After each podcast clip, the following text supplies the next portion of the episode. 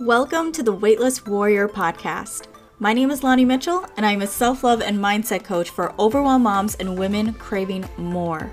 This woman is ready to rediscover herself, love herself, and become her best self to step into the confident badass she knows she is.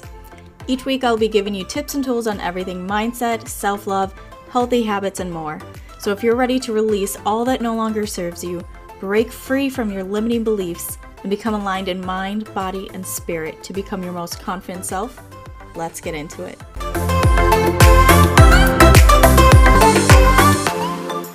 Welcome back to the Weightless Warrior podcast. I am your host and your coach, Lonnie Mitchell.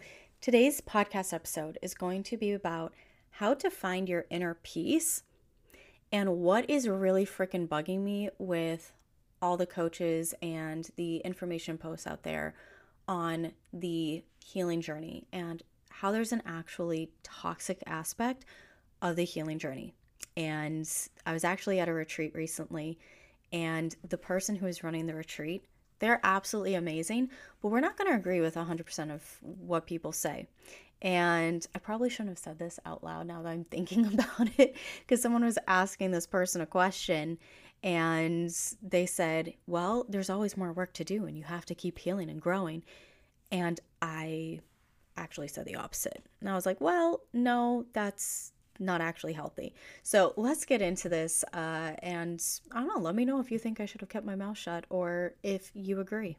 P.S. If you have not already signed up for the Higher Self Identity Shift Masterclass, go do it. Okay. It is literally like going out for a couple of cocktails. So, do you want your bank account to reflect those couple of cocktails or do you want it to reflect your growth and your spirituality and who you are becoming as a woman. This masterclass is going to help you embody your next level self while learning to love who you are. Okay, so we're going to be diving into self discovery, self love, and also nervous system regulation to help you with not only reducing cortisol and stress management, because hello, you are a busy bee, you have a lot of things to do, you're an ambitious woman. So, releasing that stress is super important, especially so you're not losing your crap on your kids, because I know so many of you mamas feel guilty about that. So, this will help you with that. But nervous system regulation also helps you with honing in on your intuition and creating an aligned life. So I know you see so many people out there saying, "Oh, yes, I create an aligned life and this feels aligned, this feels doesn't." But then they don't teach you how to actually do it.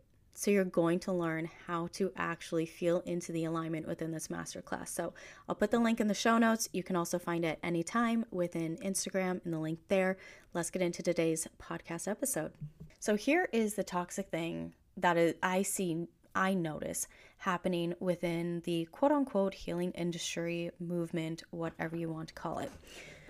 A lot of people are saying, yes, there's always deeper work. There's always more work to be done, especially when it comes to personal growth. And healing is starting to be treated, I feel like, as a pill to your next level growth rather than learning to heal to simply love who you are, simply have a more peaceful life within yourself. And so what's happening is people are starting to try to look 10 steps ahead before making any decisions and say, okay, well, what's there? What might I need to heal before I can take that action, before I can take that step?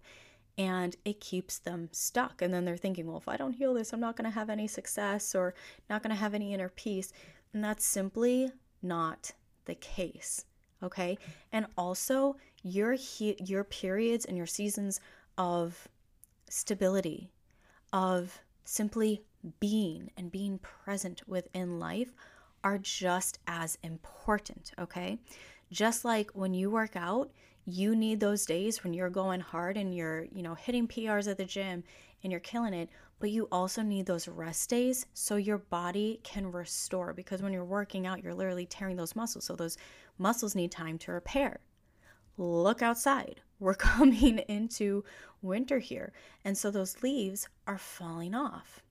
They'll come back, but they're falling off. This is a period, a season of rest. So, is there always more work to be done? Sure, you could look at it that way, but at the same time, I feel like that's instilling the belief that who you are now is never enough. I definitely believe in growing and evolving and doing that in a consistent manner. But I also believe it's just as important to have those seasons where right now it is enough and that's okay. And let's enjoy this. Let's enjoy the fruits of our labor. Let's look at wineries. Who doesn't want to talk about wine, okay? Let's look at wineries. You have those seasons where the grapes are growing. And then you have the seasons where you can't really do much and you're selling the wine and you're also drinking the wine. You are enjoying the fruit of your labor. So, just as it's important to grow, it's also important to enjoy how far you've come and give yourself a little bit of a break. So then you have the energy to grow even more in that next season of growth. So, this is why when I hear a coach say, there's always more work to do, because this person, they said, well, I'm wanting a relationship and I feel like I've put in a lot of growth. I put in a lot of inner work. And so now I'm just sort of enjoying that and, um, you know, seeing what happens with, with the dating. He's like, no, put in more work. There's always more work to be done. And I'm like, mm, and I start going into this of sometimes you just need to to rest too. But now let's go back to the other part of if you're constantly looking ahead and wondering, okay, where do I need to heal? Then you're going to be constantly over analyzing every single little thing and then feeling like there's always something else that you might be missing if what you want isn't manifesting fast enough. Rather than like, let me ask you this. When you go on a trip, when you decide to drive down to Target, do you go on Google Maps and look at the satellite aspect and go down all the roads to see where the potholes are so you know where to avoid before you even start driving?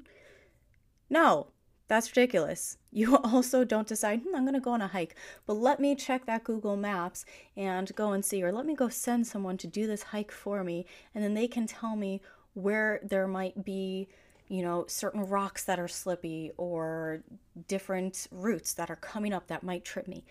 No, you start walking, you start driving, and then you deal with what comes ahead in front of you. Healing is a lifestyle. It is not a destination. It is not something that you start here and then you finish and cool, you're healed, everything's good. It's a lifestyle, but it's not something that should be taking over your life either. It's a tool. But I think there's also this toxic aspect within the coaching industry of you always need a coach to heal and there's always more work to be done there's always this next level and yes that is true and you can always hire a coach for that but i feel like a lot of coaches and i almost don't want to say this because i'm i'm really not trying to put anyone down here and like no one specifically comes to mind. It's just something that I've observed. And this happens in every single industry where we say certain things and coaches will say certain things. So you feel the need to constantly keep hiring them.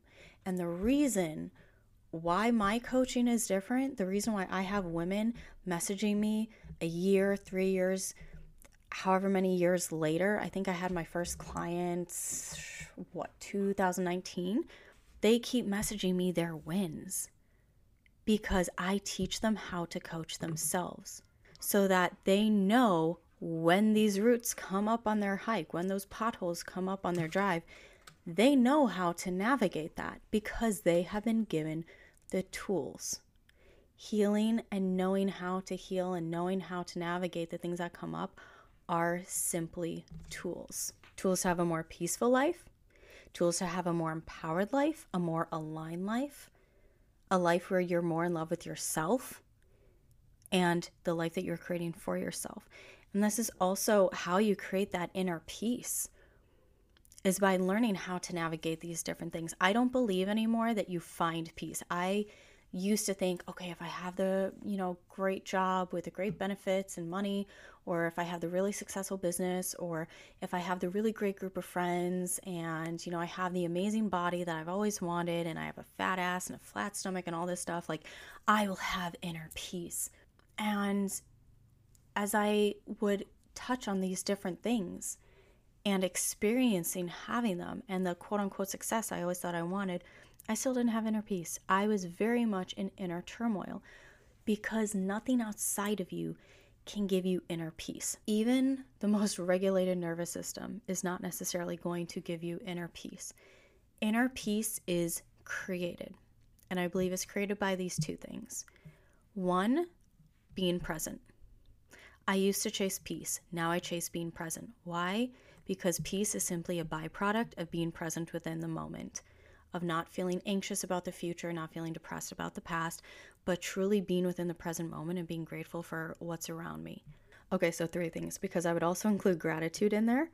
I think inner peace is definitely found with gratitude. And that's not to say you can't want more. I definitely believe that you can be grateful for what you have and still desire more and hold those two things simultaneously.